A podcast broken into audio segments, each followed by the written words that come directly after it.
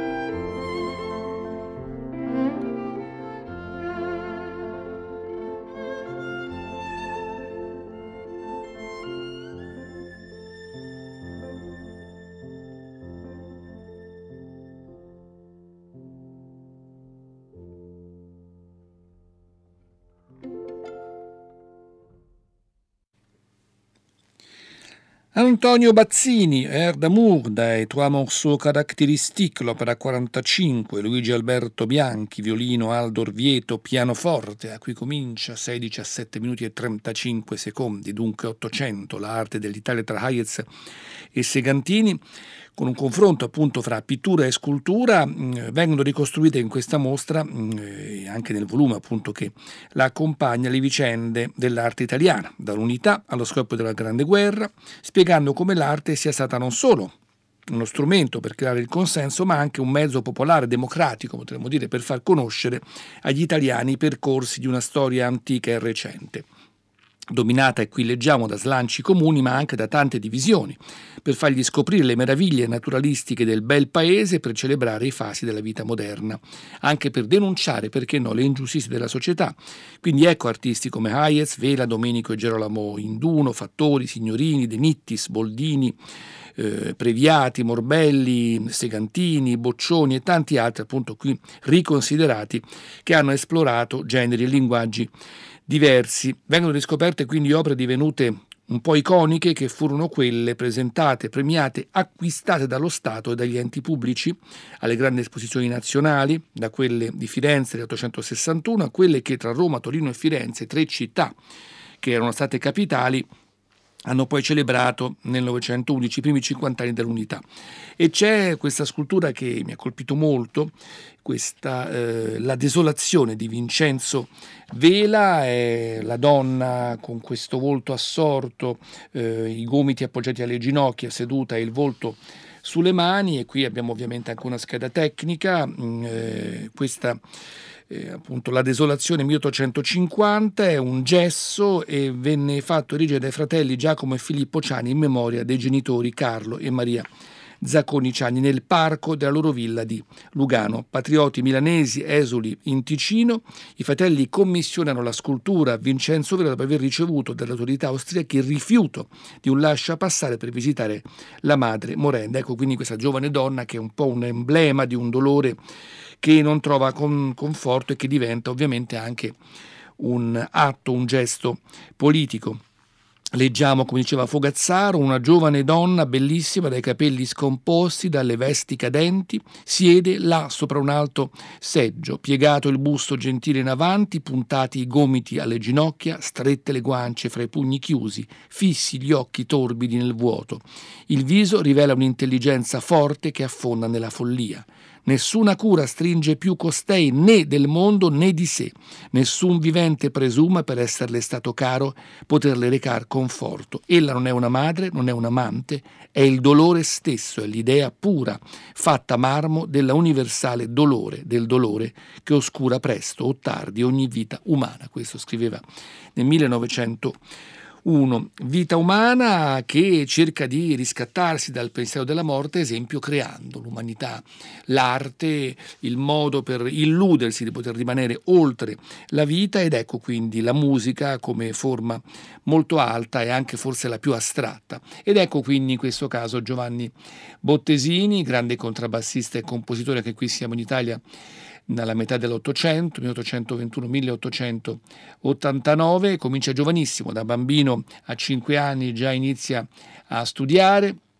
e anche lui eh, ha la possibilità di muoversi non solo in Europa ma in questo caso anche in America, anche spesso con altri artisti, esempio il violinista Luigi Arditi col quale fece coppia per tanti concerti, ma poi si affermò non solo come contrabbassista ma come direttore d'orchestra e come compositore, ma comunque al contrabbasso diede uno spunto, uno, diciamo una, così, una grande eh,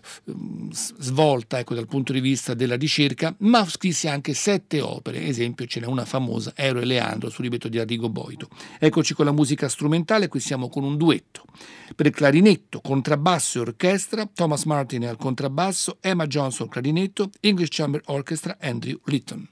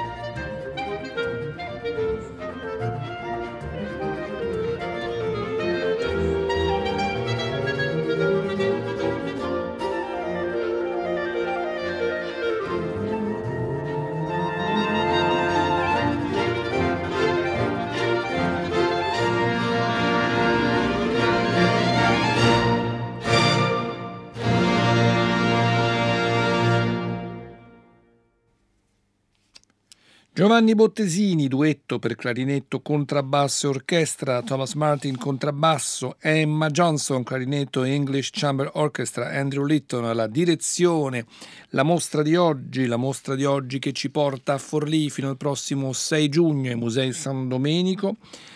800, l'arte dell'Italia tra Hayez e Segantini. Ancora un dipinto, questo è l'Alzaia di Telemaco Signorini, un quadro del 1864. Cosa descrive? Descrive praticamente mh, alcuni braccianti che sono rappresentati nell'atto di trasportare un'imbarcazione che non vediamo lungo l'argine dell'Arno nei pressi del Parco delle Cascine, con uno sforzo la cui percezione è accentuata dalla concentrazione dell'immagine, quasi una fotografia, loro sono proprio eh, lanciati in avanti, eh, quasi in orizzontale per lo sforzo,